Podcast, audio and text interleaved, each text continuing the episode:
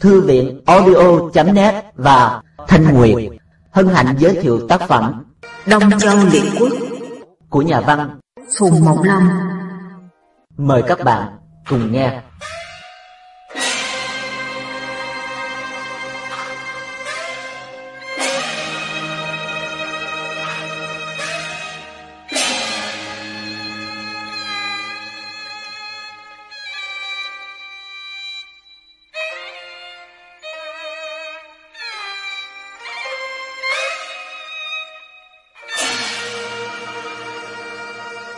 Đông Châu Liệt Quốc, Phùng Mộng Long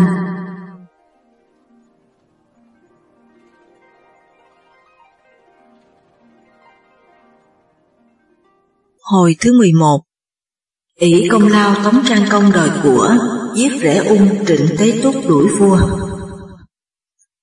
Sứ tống sang trịnh tuy là bề ngoài để chúc mừng, song bên trong cố đòi các lễ vật đã giao ước. Trịnh đệ công thấy vậy kêu tế túc hỏi Trước kia vì muốn nối ngôi nên vua Tống yêu sách bao nhiêu ta cũng phải chịu. Nay mới vừa lên ngôi chưa đặng bao lâu mà phải dâng ba thành cùng các lễ vật cho Tống, thì các kho tàng sẽ trống rỗng, các chư hầu sẽ cười ta, biết liệu làm sao. Tế Túc nói, bây giờ phải trả lời với Tống Trang Công là nhân tâm chưa định, nếu giao đất cát e có biến, vậy xin đem sưu thuế ba thành mà nạp, còn ngọc bích cùng vàng lụa thì ba phần trả một số lúa hạn năm tới sẽ đông. Trịnh Lệ Công nghe theo, viết thư trả lời cho vua Tống, xin nạp ba chục bích ngọc và ba nén vàng rồng, kỳ dư hẹn lại năm tới sẽ tính. Sứ giả mang thư về, Tống Trang Công cả giận mắng, kẻ đã chết đi được ta cứu sống, đưa lên địa vị giàu sang, lẽ ra phải biết ơn ta mới phải, sao lại hẹp hòi. Nói rồi sai sứ trở lại nước trịnh, quyết đòi cho đủ số nợ mới nghe. Lần này trịnh lệ công cũng lại bàn với tế túc, rồi đem nạp hai vạn thùng thóc mà thôi. Sứ giả trở về, Tống Trang Công vẫn không bằng lòng, sai đi lần nữa, bảo trịnh lệ công rằng, nếu không nộp đủ số tiền nợ đã giao ước, Tế Túc phải qua thương thuyết lại mới được. Tế Túc thấy Tống Trang Công xử sự như thế bèn nói với Trịnh Lệ Công. Nước Tống vốn ban ơn tiên công ta nhiều lắm, thế mà ngày nay cậy chút công lao quên điều nhân nghĩa, vậy xin chúa công cho tôi sang tề và lỗ, nhờ hai nước ấy can thiệp dùm mới được. Trịnh Lệ Công nói, biết tề và lỗ có vì ta mà can thiệp chăng? Tế Túc nói, trước kia tiên công ta đi đánh nước hứa và tống được tề và lỗ giúp sức, mối tình ấy chưa phai mờ, lỗ hầu được lên ngôi cũng nhờ tiên công ta đó, nếu tề phụ bạc thì lỗ không lẽ chối từ. Trịnh Lệ Công nói, Muốn làm cho Tống Trang Công khỏi ác cảm với ta thì phải dùng kế chi? Tế Túc nói, trước kia vua nước Tống bị giết, lập con vua là công tử bằng. Tiên công ta đã cùng tề với lỗ đều giúp việc ấy. Sau đó Tống có đem một cái vạt lớn mà tặng cho lỗ, lại đem thêm một chén ngọc tặng cho tiên công để đền ơn. Nay tôi sang tề và lỗ, nhờ hai nước ấy thương thuyết với Tống, đem trả cái chén ngọc ấy, để Tống nhớ chuyện cũ mà thẹn, không dám kể công nữa. Trịnh Lệ Công nghe nói mừng rỡ khen Tế Túc là mưu lược, vội sai sứ giả mang lễ vật rất hậu đến nước Tề và Lỗ để thương thuyết việc ấy. Sứ trịnh qua Lỗ kể hết đầu đuôi sự việc. Lỗ Hầu cười lớn nói, Trước kia chúa Tống chỉ đem đến cho ta một cái vạt, mà ta còn giúp đỡ thai, huống chi nay trịnh hầu đem lễ vật rất nhiều, lẽ nào ta lại lầm lơ bạn nhận lễ vật, hứa sẽ can thiệp. Sứ trịnh tạ ơn đuôi về. Còn sứ giả của trịnh sang tề cũng thuật lại đầu đuôi sự việc. Tề Hy Công vốn có cảm tình với Thế tử Hốt, song Tề Hy Công nhớ đến công trạng của Thế tử Hốt giúp mình thắng giặc Bắc Nhung, nên lòng không vui, hỏi sứ giả. Thế tử Hốt bị tội gì mà nước trịnh lại phế đi lập công tử đột? Ta nhất định hưng binh vấn tội, đừng hòng đem lễ vật đến nhờ ta. Nói xong trả hết lễ vật, đuổi sứ về nước. Sứ giả trở về thuật lại mọi việc. Trịnh Lệ Công thất kinh nói với Tế Túc. Nước tề đã không nhận giúp, ắt nay mai kéo binh đến vấn tội, ta phải lập mưu gì mà cử địch. Tế Túc nói, xin chúa công chớ lo, tôi xin chỉnh tu binh mã đề phòng cái ngày đó. Trịnh Lệ Công nơm nớp lo âu, nhưng không biết làm sao hơn, đành lặng thinh mà chờ ngài binh biến. Giữa lúc đó thì Lỗ Hầu sai sứ sang mời Tống đến đất phó chung để phó hội mà bàn việc giúp Trịnh. Trong cuộc hội kiến, Lỗ Hoàng Công đem việc Trịnh Lệ Công nhờ mình mà nói lại. Tống Trang Công nói, Trịnh đột trước kia chỉ là một cái trứng, nhờ tôi ấp cho nở ra, nay được làm chúa một cõi sơn hà, lại quên điều ước hẹn. Hiền hầu bắt tôi ngồi yên được sao? Lỗ Hoàng Công nói, Ngài đã gia ơn cho Trịnh thì Trịnh nào dám quên, ngặt vì nối nghiệp chưa bao lâu kho tàng thiếu hụt, chưa thể thanh toán nổi cùng một lúc, vậy tôi xin bảo lãnh món nợ ấy cho. Tống Trang Công nói, được, số vàng ngọc có thể nói là kho tàng thiếu thốn, còn như giao đất ba thành chỉ một lời là xong, thế mà trịnh đột không nói đến thật quả đứa bội nghĩa. Lỗ Hoàng Công nói, đất của tiền nhân, nếu trịnh lệ công đem giao cho nước khác, e thiên hạ chê cười, lòng dân không phục, nên mới đem số thuế ba thành mà nạp cho hiền hầu. Tôi nghe trịnh đã đem đến mấy muôn học lúa gạo, nộp cho nước ngài rồi mà. Tống Trang Công nói, so với điều ước thì có thấm vào đâu, việc này tôi không thể nào bỏ qua được, xin hiền hầu chớ nhọc công. Thấy Tống Trang Công khăng khăng cố chấp, Lỗ Hoàng Công tức giận bỏ ra về, sai sứ sang nước trịnh thuật lại cho trịnh lệ công hay. Trịnh lệ công liền khiến ung cú đem cái chén ngọc đến nhờ lỗ hầu thương lượng với Tống, trả thay vào việc nộp đất ba thành, lại đem thêm ba mươi cặp bạch bích, hai ngàn nén vàng kim nữa. Thấy vậy lỗ hoàng công cũng nể lòng thân hành sang nước Tống một phen nữa. Lần này hai vua gặp nhau nơi đất Cốc Châu. Lỗ hoàng công nói, Hôm trước hiền hầu trách trịnh không nạp đủ lễ vật, nên nay trịnh lại cày tôi đến nạp thêm. Tống Trang Công không nói một lời cảm ơn, lãnh đạm hỏi, còn đất ba thành bao giờ mới nạp? Thái độ ấy làm cho lỗ hoàng công bất bình, song đã trót làm ơn cho trịnh, đành nén giận nói. Trịnh đột không thể vì ơn riêng của mình mà cắt đất đem nạp cho một nước khác, nay xin dân vật này để thế cho ba thành đoạn khiến quân đem lễ vật vào. Tống Trang Công nghe nói đến hai tiếng ơn riêng, lòng đã bất bình, lại thấy quân đem đến dân một chiếc chén ngọc, chiếc chén mà trước kia nước cống đã khấn lễ cho nước trịnh. Lòng thêm bực tức, mặt sầm lại nói, vật này để làm gì? Lỗ Hoàng Công đáp, ngày trước vì nước trịnh có chút ân riêng với quý quốc, nên được quý quốc tặng cho bảo vật ấy. Nay trịnh đột nghĩ lại không dám tham lam, gửi qua trả lại quý quốc, để quý quốc xét tình mà tha cho việc nạp đất, thì không những trịnh đột mang ơn, mà tiên công cũng rất lấy làm may mắn. Tống Trang Công nghe nhắc lại chuyện xưa, lòng hổ thẹn đáp. Việc ấy đã chôn sâu trong dĩ vãng, đâu có liên quan gì với hiện tại. Lỗ Hoàng Công nghe nói trố mắt nhìn, không làm sao hiểu được câu nói của kẻ tham lam. Vừa lúc ấy có sứ nước Yên là Yên Bá đến xin ra mắt. Tống Trang Công cho vào. Yên Bá bước đến thi lễ và nói, nước tôi giáp với nước Tề, từng bị binh Tề kéo vào quấy nhiễu, dân chúng không an. Nay tôi vân lệnh Yên Chúa đến đây nhờ Chúa Công điều đình giúp với nước Tề, cho nước tôi được sống trong cảnh yên vui. Tống Trang Công nhận lời. Lỗ Hoàng Công nói, nước Tề vẫn có cựu hiềm với nước kỹ nữa, vì thế năm nào cũng đem quân đến phá. Nếu ngài điều giải giúp nước yên, thì tôi cũng sẽ xin nói giúp cho nước kỹ, để bá tánh khỏi nạn binh đao. Kế đó, ba nước lỗ, tề và yên cùng tuyên thệ kết thân với nhau, rồi chia tay ra về.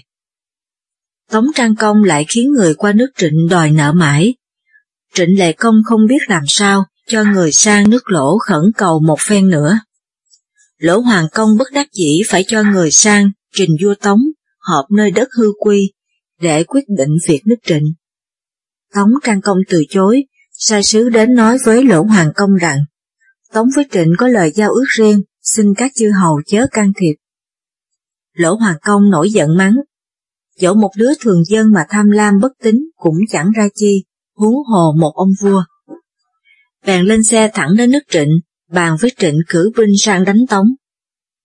Vua Tống hay được tin ấy, lòng lo lắng lại được nghe nước tề bất bình với trịnh lệ công, nên nhân cơ hội sai công tử du qua tề kể tội trịnh lệ công và xin tề giúp quân đánh trịnh để phế công tử đột, phục nghiệp cho thế tử hốt. Mặt khác cầu hòa giúp cho nước yên. Sứ giả đi chưa về thì có tin từ biên cương báo về, lỗ với trịnh hiệp binh đến đánh, nay đã gần tới đất Thơ Dương. Tống Trang Công nghe báo thức kinh, vội vã đòi quần thần đến nghị kế. Công tử nghị thuyết nói, quân lực mạnh hay yếu là do hành động chính nghĩa hay phi nghĩa, bởi ta tham của hối lộ gây nên nỗi bất bình, nên lỗ và trịnh mới có cơ hiệp binh chinh phạt. Bây giờ ta phải chịu lỗi, giữ niềm hòa hảo cho hợp với lòng dân. Tướng Nam Cung Trường Vãn nói, Giặc đến bên thành, chưa rờ tới lưỡi gươm đã tính việc hạ mình, thế thì còn chi là thể diện nước nhà. Thái tế Hoa Đốc nói, lời của trường vạn nói rất phải, xin chúa công chớ do dự làm nhục chí ba quân. Tống Trang Công liền sai tướng Nam Cung Trường Vạn họp với Mãnh Hoạch làm tiên phuông, dẫn 300 chiến xa ra khỏi thành nghênh chiến. Hai bên dàn quân đâu đó sẵn sàng, Lỗ Hoàng Công và Trịnh Lệ Công ngồi chung một xe, tuốt đến bên thành, kêu Tống Trang Công ra nói chuyện. Tống Trang Công vì mắc cỡ, giả bệnh không ra. Nam Cung Trường Vạn đứng xa thấy trên xe có cắm hai cây tàn theo, biết là xe của hai vua Lỗ và Trịnh. Bèn vỗ vai mảnh hoạch nói, lần này tướng quân không lập công thì đợi chừng nào. Mảnh hoạch hét lên một tiếng tay cầm xà mâu lướt đến giữa trận, Lỗ Hoàng Công và Trịnh Hoàng Công thấy tướng dữ, vội lui xe trở lại. Tướng nước lỗ là công tử nịch, tướng nước trịnh là nguyên phồn, vội xông ra cản. Mảnh hoạch lại, nói, mi tên họ là chi, làm chức gì mà hung hăng lắm vậy? Mảnh hoạch đáp, ta là tiên phuông mảnh hoạch. Nguyên phồn mắng rằng, thật là đứa vô danh tiểu tốt, đã bất tài lại không sợ chết, hãy về kêu tên chánh tướng của mi ra đây, đặng ta chém đầu cho khỏi dơ lưỡi đao của ta. Mãnh hoạch nổi giận vung xà mâu đánh liền. Quân trịnh và tề vây chặt mãnh hoạch vào giữa. Thấy hai tướng mình không thắng nổi mãnh hoạch, lỗ hoàng công liền khiến hai đạo binh hậu đến tiếp ứng. Mãnh hoạch cự không lại, bị lương tử là tướng của nước lỗ, bắn nhầm cánh tay rớt xà mâu, nên bị trói. Nam Cung Trường Vạn hay được tin mảnh hoạch thất trận, nghiến răng nói, nếu không đánh giải thoát được cho mảnh hoạch, ta thề chẳng vào thành. Nói rồi sai con trai lớn là Nam Cung Ngưu đem ba chục cổ xe ra khiêu chiến, nhưng lại dặn, khi đấu chiến phải giả thua mà chạy, dụ địch đến cửa thành phía tây ta sẽ có kế bắt nó. Nam Cung Ngưu lãnh mạng xua binh ra trận cả tiếng mắng. Trịnh đột là đứa thất phu bội nghĩa, hãy ra đây mà chịu chết. Viên tùy tướng bên trịnh thấy Nam Cung Ngưu hãy còn niên thiếu, bèn xông ra tiếp đánh. Vừa đánh được ba hiệp, Nam Cung Ngưu giả thua bỏ chạy. Tướng trịnh rượt theo đến thành Tây, bị Nam Cung Trường Vạn phục binh bắt sống, đem vào nạp cho Tống Trang Công. Tống Trang Công sai sứ qua dinh trịnh xin đổi mạnh hoạch về. Trịnh Lệ Công chấp thuận, mở trói mảnh hoạch thả ra ngoài thành, rồi dẫn viên tùy tướng vào. Giữa lúc quân hai bên đang cầm cự chưa phân thắng bại, thì công tử Du phụng mạng Tống qua tề mượn binh đánh trịnh, đã trở về. Tống Trang Công đòi vào bệ kiến. Công tử Du nói, Tề Hy Công vẫn có ý ghét trịnh đột đoạt ngôi anh, song còn đang mắt đánh nước kỹ. Nếu Tống hiệp binh với Tề đánh kỹ thì Tề sẽ giúp Tống đánh trịnh. Tống Trang Công chưa biết liệu định lẽ nào, còn đang thương nghị. Cũng cùng lúc đó, bên dinh trịnh, Lỗ Hoàng Công và Trịnh Lệ Công đang bàn kế đánh tống, sải có sứ nước kỹ đem thư đến cầu viện. Lỗ Hoàng Công mở thư ra xem. Binh tề bang đánh nước tôi quá ngặt. Nếu quân hầu tưởng tình xuôi gia lúc trước đem binh cứu viện, thì nước kỹ tôi mang ơn chẳng nhỏ, việc binh rất gấp, xin chớ diên trì. Lỗ Hoàng Công xem thư thất kinh nói với Trịnh Lệ Công. Nước kỷ có nạn tôi không thể nào bỏ qua được, nay thành nước Tống chưa thể phá gấp được, tôi phải tạm rút quân về để cứu nước kỷ đã. Từ rài Tống không còn dám qua đòi hối lộ nữa đâu. Trịnh Lệ Công nói, nay ngài dời binh qua cứu nước kỷ tôi cũng đem hết binh gia trong nước theo ngài, mà giúp nước kỷ luôn thể. Lỗ Hoàng Công nghe nói cả mừng, hai vua lập tức truyền lệnh nhổ trại kéo binh thẳng qua nước kỷ. Tống Trang Công thấy trịnh lỗ bỗng nhiên rút quân, trong lòng nghi ngại cho người đi do thám. Quân do thám về báo, binh giặc đã kéo khỏi ải địa đầu, chắc là qua giúp nước kỹ quan Thái Tể Hoa Đốc Tâu, Tâu Chúa Công, Tề Hy Công đã hứa giúp ta đánh trịnh thì ta cũng nên nhân cơ hội này mà giúp Tề đánh kỹ trước. Thái Tể Hoa Đốc nói vừa dứt tiếng, thì tướng Nam Cung Trường Vạn bước ra nói, tôi xin lãnh mạng đem quân đi đánh nước kỹ cho. Tống Trang Công chấp thuận, phát cho 200 cổ binh xa, lại khiến mảnh hoạch làm tiên phu như cũ, ngày đêm kéo riết qua trước kỹ để giúp tề hầu. Giữa lúc đó, tề hy công cũng đã cho sứ sang nước vệ và rước thêm mượn thêm binh viện. Vệ tuyên công vừa muốn phát binh giúp tề, thì bỗng lâm bệnh mà thác. Thế tử sốc lên nối ngôi, xưng hiệu là vệ huệ công. Tuy còn mắt tan cha, song vệ huệ công không dám chối từ, vội vã xuất binh kéo sang nước kỷ. Còn nước yên, bấy lâu nay vẫn có ý cầu thân với tề, nay được dịp, lẽ nào từ chối. Thế là binh ba nước tề vệ yên họp nhau đánh nước kỷ rất nhạt. Vua nước kỷ không dám chống cự, chỉ cố thủ để chờ binh viện. Ngày kia có quân vào báo, nay quân hai nước lỗ và trịnh đã kéo đến giúp nước ta, xin chúa công liệu định. Kỷ hầu nghe báo lòng mừng khắp khởi, dội leo lên thành xem và truyền chuẩn bị cuộc đón tiếp.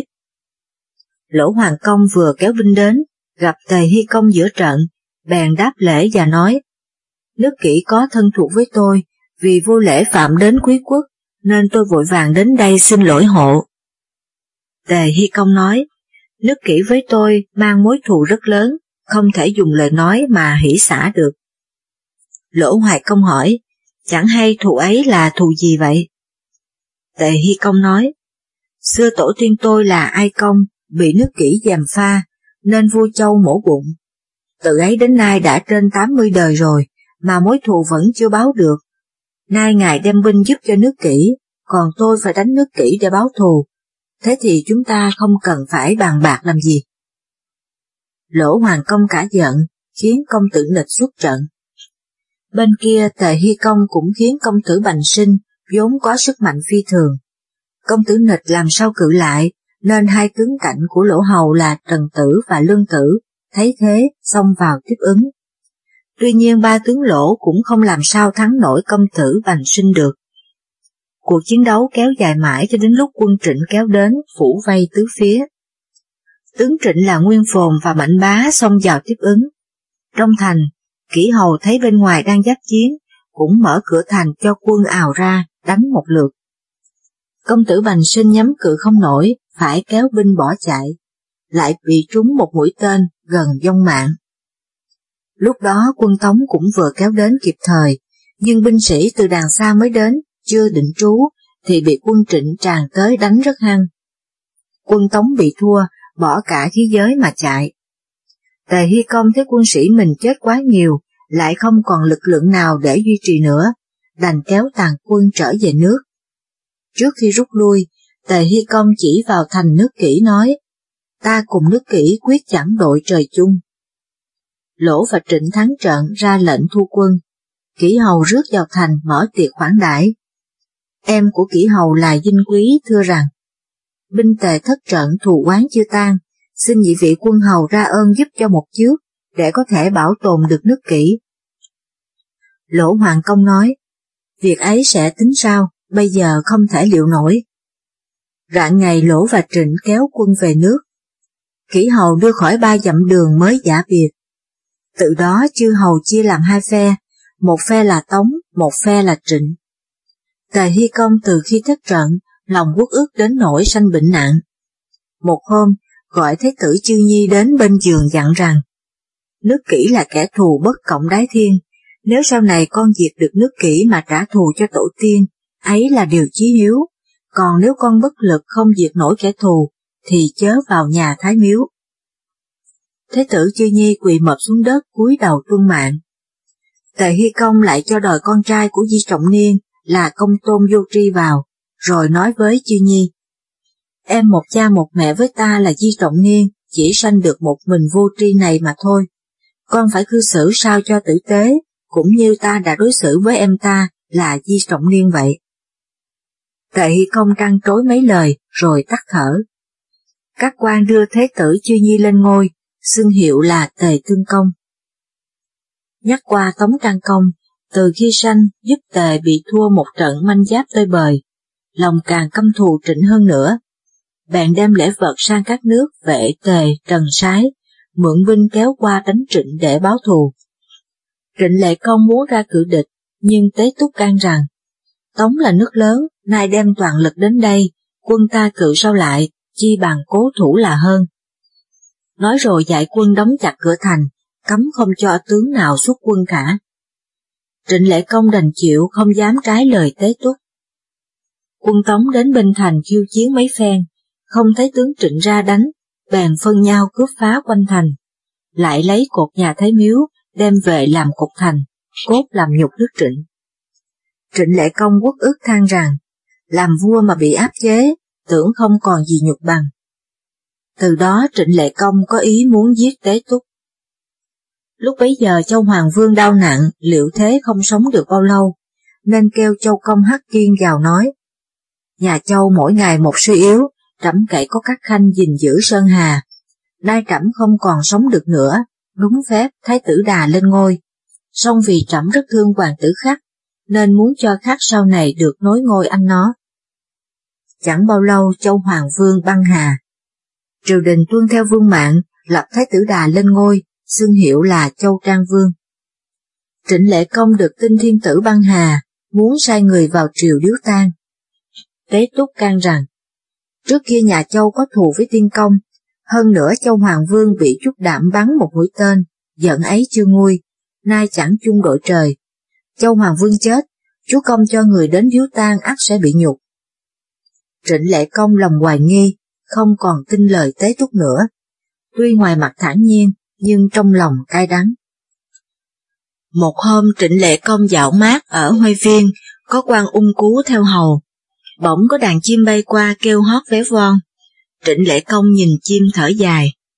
Quan đại phu ung cú biết ý hỏi, Tâu chúa công trời đang tiết xuân muôn hoa đua nở, chim hát chào mừng, sao chúa công lại không vui? Trịnh Lệ Công nói, các giống chim đều được sung sướng tự do, không ai áp chế, còn ta tuy là vua nhưng không bằng giống chim. Ung Cú nói, có lẽ chúa công đang nghĩ đến người đã đoạt lấy quyền hành trong nước chăng? Trịnh Lệ Công nín lặng không đáp. Ung Cú nói, tôi thiết tưởng làm con không giải được ưu phiền cho cha là bất hiếu, làm tôi không giúp được vua trong lúc hoạn nạn là bất trung. Nếu chúa công không cho tôi là kẻ hèn mạc, thì dầu việc gì nguy hiểm đến đâu tôi cũng quyết không từ nan. Trịnh Lệ Công đuổi hết quân hầu ra ngoài, rồi hỏi ung cú. Ngươi không phải là rể của Tế Túc sao? Ung cú đáp, Tâu chúa công tuy rể thật, song tình cha con đâu bằng tình vua tôi. Giả lại Tế Túc gả con gái cho tôi chỉ vì vua Tống ép buộc chứ đâu phải ý muốn. Trịnh Lệ Công rõ được lòng ung cú, bèn nói thẳng. Nếu ngươi giết được Tế Túc, ta sẽ phong cho ngươi chức thượng khanh, vậy ngươi có kế chi chăng? Ung cú suy nghĩ một lúc rồi nói, xứ Đông Giao bị quân Tống cướp phá, dân tình đang đói khổ. Nay chúa công sai tế túc đến đó phát chẩn chiêu an. Tôi lợi dụng cơ hội ấy đãi rượu tiễn hành, bỏ thuốc độc vào ly rượu mà giết đi là xong. Trịnh Lệ Công nói, kế ấy rất hay, song phải cẩn mật lắm mới được. Ung cú về nhà nghĩ đến vợ là tế thị trong lòng ái nái không an, mặt mày có vẻ lơ láo, Tế thị thấy thế hỏi, hôm nay trong triều có việc gì quan hệ không? Ung cú lắc đầu đáp, không có việc gì cả. Tế thị không tin gạn hỏi nhiều lần. Vợ chồng ở với nhau đã lâu lẽ nào không biết ý, nếu tướng quân có điều gì lo lắng xin cho thiếp biết, mai ra thiếp có thể giúp được phần nào chăng? Ung cú cực chẳng đã phải nói, chúa công muốn sai nhạc phụ ra đông giao mà quỷ lạo dân chúng, lại khiến tôi dân rượu tiễn hành để chúc thọ nhạc gia. Tế thị hỏi, dân rượu để chúc thọ nhạc gia việc gì tướng quân lại lo lắng như vậy? Thiếp tưởng trong triều có điều chi rắc rối mà tướng quân không muốn cho thiếp biết. Ung Cú nói, không có việc gì cả, sai nhạc phụ đến Đông Giao chỉ là mệnh vua, phu nhân chớ hỏi nhiều. Thái độ và lời nói của ung cú làm cho tế thị càng nghi ngờ thêm, mới lập kế phục rượu cho ung cú uống thật sai, rồi đợi lúc ung cú đang ngủ mơ màng, đập mạnh vào vai hỏi lớn. Này, chúa công sai mày giết tế túc mà mày lại quên rồi sao? Trong lúc đang ngủ, ung cú giật mình đáp. Tế thị đứng nhìn chồng mà đôi dòng nước mắt chảy ròng ròng, rồi nàng tự nghĩ, có thể như thế được sao, hay chàng đã vì quảng hốt mà nói rằng. Sáng ngày Tế Thị nói với ung cú, tướng quân có ý muốn giết phụ thân, việc ấy tôi đã rõ. Ung cú giật mình nhìn vợ nói, ấy chết, ta có bao giờ dám làm điều vô đạo sao phu nhân lại nghĩ thế? Tế thị nói, đêm hôm qua tướng quân say rượu đã nói rõ tiếp, rồi bây giờ còn giấu làm chi? Ung cú rướm mồ hôi trán nhìn vợ nói, nếu quả có việc ấy thì phu nhân nghĩ thế nào? Tế thị ngao ngán thở dài, rồi như để soi sáng tấm lòng ác hiểm của chồng, nàng giả vờ nói. Đã lấy chồng thì theo chồng, tướng quân hỏi làm gì câu ấy? Ung cú nghe vợ nói mừng rỡ, đem đầu đưa câu chuyện thuật lại một hồi. Tế thị nói, phụ thân thiếp là một kẻ đa mưu túc trí, e không dám đi, xin cho thiếp vào tư dinh xét thử tình ý như thế nào. Ung cú mừng rỡ nói, nếu việc thành tôi được lên chức thượng khanh, thì phu nhân cũng được vinh hiển trọn đời. Tối hôm ấy Tế Thị ghé về tư dinh thăm mẹ. Tế Túc phu nhân thấy con về, mừng rỡ hỏi, lâu nay con vẫn được mạnh giỏi chứ? Tế Thị không đáp, buồn bã hỏi mẹ, chồng với cha nên trọng đàn nào hơn? Câu hỏi lạ lùng ấy làm cho Tế Túc phu nhân ngạc nhiên nói, sao con lại hỏi vậy, chồng với cha đàn nào mà chẳng trọng? Tế thị nói, nhưng nếu gặp trường hợp giữa cha và chồng có điều mâu thuẫn nhau, thì nên trọng đằng nào? Tế túc phu nhân nói, cha mẹ do trời định, vợ chồng do người định. Mất chồng có thể lấy chồng khác, còn mất cha không thể tìm một người cha khác được. Tế túc phu nhân nói vừa dứt lời, Tế thị khóc hòa bước tới ôm mẹ nói, hôm nay con quyết vì cha mà không vì chồng. Đoạn đem hết chuyện ung cú kể lại cho mẹ nghe. Tế túc phu nhân kinh hãi lập tức đem nói lại với chồng. Tế túc cau mày nhìn con gái mình như đắn đo với bao ý nghĩ. Qua một lúc Tế túc nói, việc này chớ tiết lộ ra ngoài để mặt ta định liệu. Sáng hôm sau, Trịnh Lệ Phương sai Tế Túc đến Đông Giao và ung cú bày tiệc tiễn hành, đưa đón rất trọng thể. Tế Túc về nhà sửa soạn hành trang, rồi sai công tử ác, đem một trăm quân giáp sĩ phục nơi quán dịch, chờ ung cú đến. Chẳng bao lâu, ung cú đem ba tên quân hầu đến đó. Tế Túc nói, ta đi đây chỉ vì việc nước ngươi bày vẽ đưa đón làm gì? Ung cú nói, nhân tiết xuân mát mẻ, con có chén rượu tiễn mừng, xin nhạc phụ tường định con rể. Tế túc một tay bưng chén rượu, một tay nắm lấy ung cú nói, đây là ý vua, hãy tình của ngươi đối với ta. Ung cú cúi đầu nói, đây là lòng thành kính của con, mà cũng hợp của nhà vua nữa. Tế túc hét lên, khốn nạn, dám phản phúc với ta như thế sao? Liền hô quân giáp sĩ bắt ung cú trói lại. Ung cú mặt mày biến sắc kêu cứu ầm ĩ. Trịnh đệ Công sai một đoàn ngự lâm quân đến cứu ứng, nhưng bị công tử ác đánh đuổi chạy dài. Tế Túc truyền đem ung cú ra chém lập tức. Trịnh Lệ Công hay được tin than rằng, ôi thôi việc đã đến thế này, kế Túc ác không dung ta. Than rồi liền thu xếp hành trang, bỏ cả cung điện Giang Sơn, lén trốn qua nước sái tị nạn, mà lòng vẫn thắc mắc, chưa biết vì đâu âm mưu bại lộ. Mãi về sau Trịnh Lệ Công hay được chuyện ung cú nói với vợ, buồn bã than thầm. Việc lớn của nước mà đem cho đàn bà hay, tránh sao khỏi thất bại. Sau khi giết được ung cú và nghe tin trịnh đột bỏ trốn, Tế Túc cho người sang nước vệ, rước trịnh chiêu công, tức thế tử hốt, về nước phục nghiệp.